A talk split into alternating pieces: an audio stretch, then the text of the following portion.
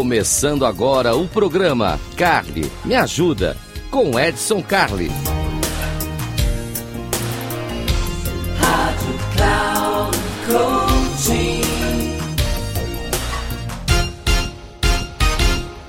Olá, seja muito bem-vindo. Eu sou Edson Cali esse aqui é o Cali Me Ajuda. Cali Me Ajuda, o programa feito para você, para você mandar suas dúvidas, para você mandar suas queixas, para você mandar suas reclamações. Esse aqui é o seu canto, esse aqui é o seu mundo, é aqui, eu tô aqui para te ajudar. Basta você gritar, Cali Me Ajuda, mas não grita não, manda para esse e-mail aqui, ó, edson arroba inteligenciacomportamental.com. Manda para cá, que aqui nós vamos trazer convidado, que você queira, nós vamos responder pergunta, nós vamos contar caso, nós vamos fazer um monte de coisa.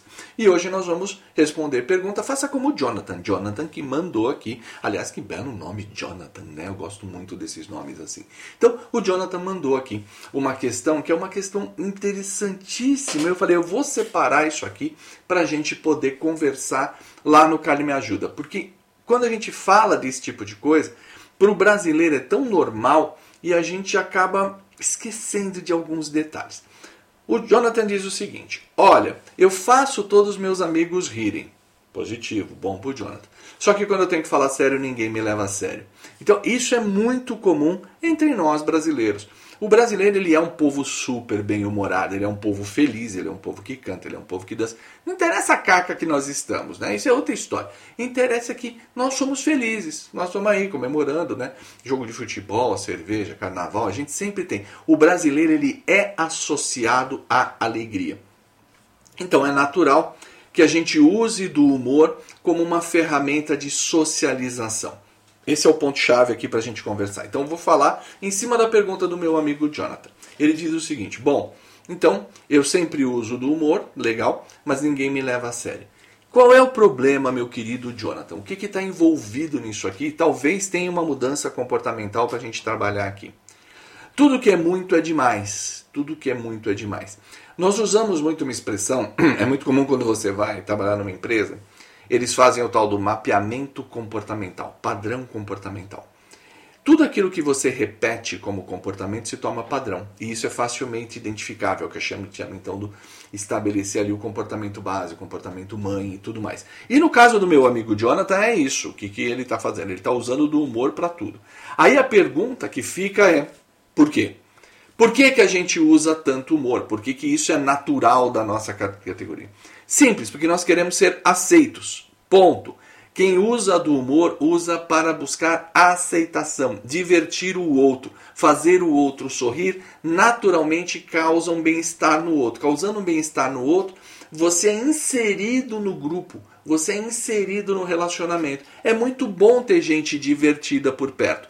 O que, que não pode acontecer, e aí pode ser o grande erro do nosso amigo Jonathan aqui, é o tal do humor autodepreciativo. Olha só, humor autodepreciativo. O que, que é isso? O que, que é isso?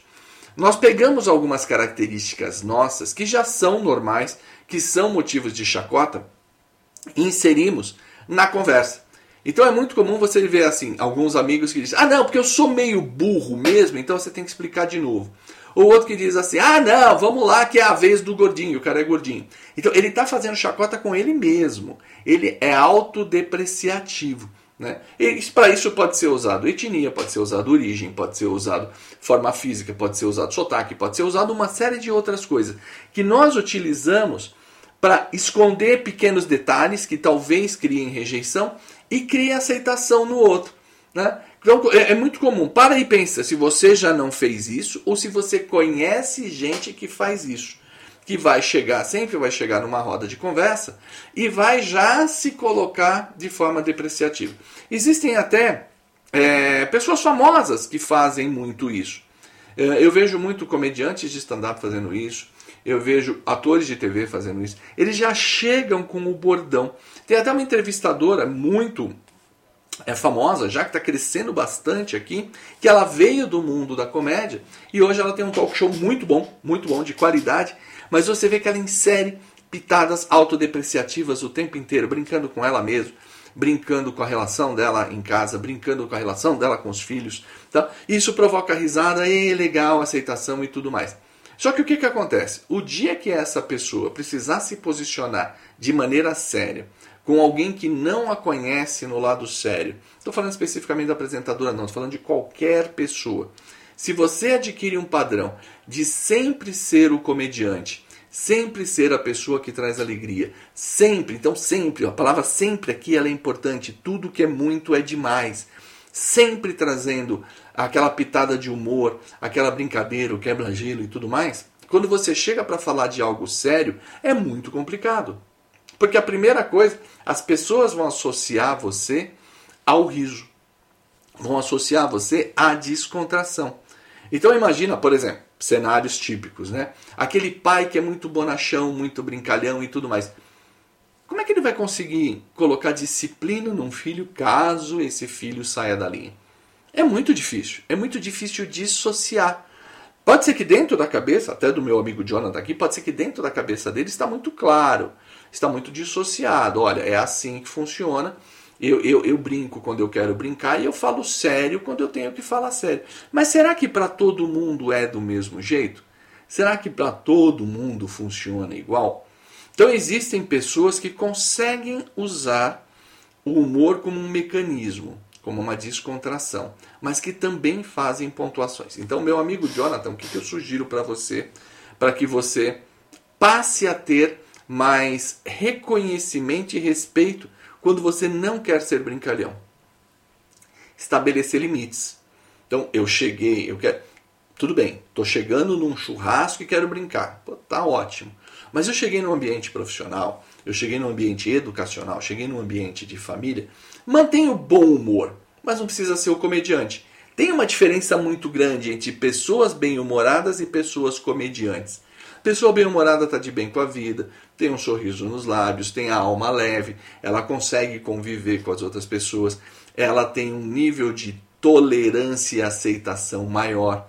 Então, assim, legal, você ser bem-humorado, isso é muito bem visto. Eu acho que tem que manter e tem que continuar assim. Agora, não precisa ser o bobo da corte. Não precisa ser o piadista, o cara que faz piada com tudo. Eu já vi muita gente, inclusive no ambiente profissional, às vezes as reuniões estão andando, o clima está pesado e o cara pensa assim: poxa, o clima está pesado, vamos quebrar o clima. E ele solta uma piada fora de hora. E normalmente as piadas, eu já falei aqui sobre o uso do humor em outro programa aqui, tem que tomar muito cuidado, porque não existe humor sem chacota, não existe humor sem depreciação. Então, normalmente, quando você trabalha, ou você vai trabalha com humor, né? Ou você vai depreciar a outra pessoa, vai fazer piada com alguém, e isso é de altíssimo risco, isso é mal visto hoje assim de uma maneira absurda, ou você vai partir para a autodepreciação, que é fazer piada consigo mesmo. E aí você desmonta a sua visão de autoridade. Então, manter-se sereno, bem-humorado sim, aberto sim, mas sereno, tranquilo, para que você possa entender o que está acontecendo no teu entorno ali.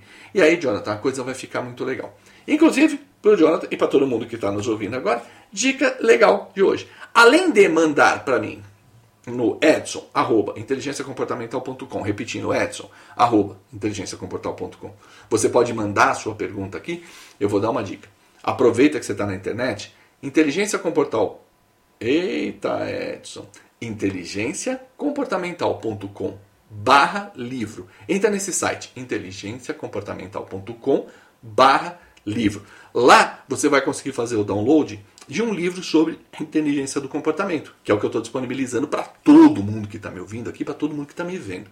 É só entrar, não é não é esses e-books de, de brincadeira de 20 páginas, é um catatal com mais de 200 páginas, com tudo que eu conto aqui sobre inteligência do comportamento, sobre como lidar com isso, como lidar com as suas crenças, como lidar com seus pressupostos, tudo que você precisa fazer para ajudar a entender melhor. Então, aqui no nosso Cali Me Ajuda, eu vou sempre te ajudar, vou sempre trazer uma ideia para a gente fazer aqui. Mas pode ser que você queira trabalhar lá, entender um pouquinho melhor tal, consultar, então já sabe, clica lá, inteligenciacomportamental.com barra livro. Baixa teu livro, é de graça, é para você, é um presente. Então, eu fico por aqui e já sabe, quando você tiver qualquer problema, que você quiser uma explicação maior, faça como o Jonathan. Dá um grito lá, ó, Kali, me ajuda, que eu tô aqui para te ajudar. Espero o teu e-mail, espero o teu contato. Que bom que você está aqui comigo. Um abraço e até uma próxima.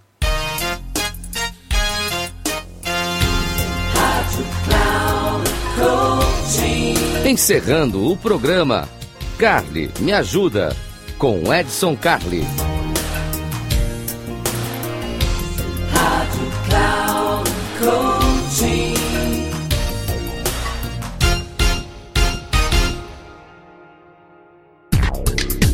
Se ligue, o programa Carly Me Ajuda com Edson Carli, sempre às terças-feiras às duas da tarde, com reprise na quarta às 17 horas e na quinta às 9 horas da manhã, aqui na Rádio Cloud Coaching. Acesse nosso site radio.cloudcoaching.com.br e baixe nosso aplicativo.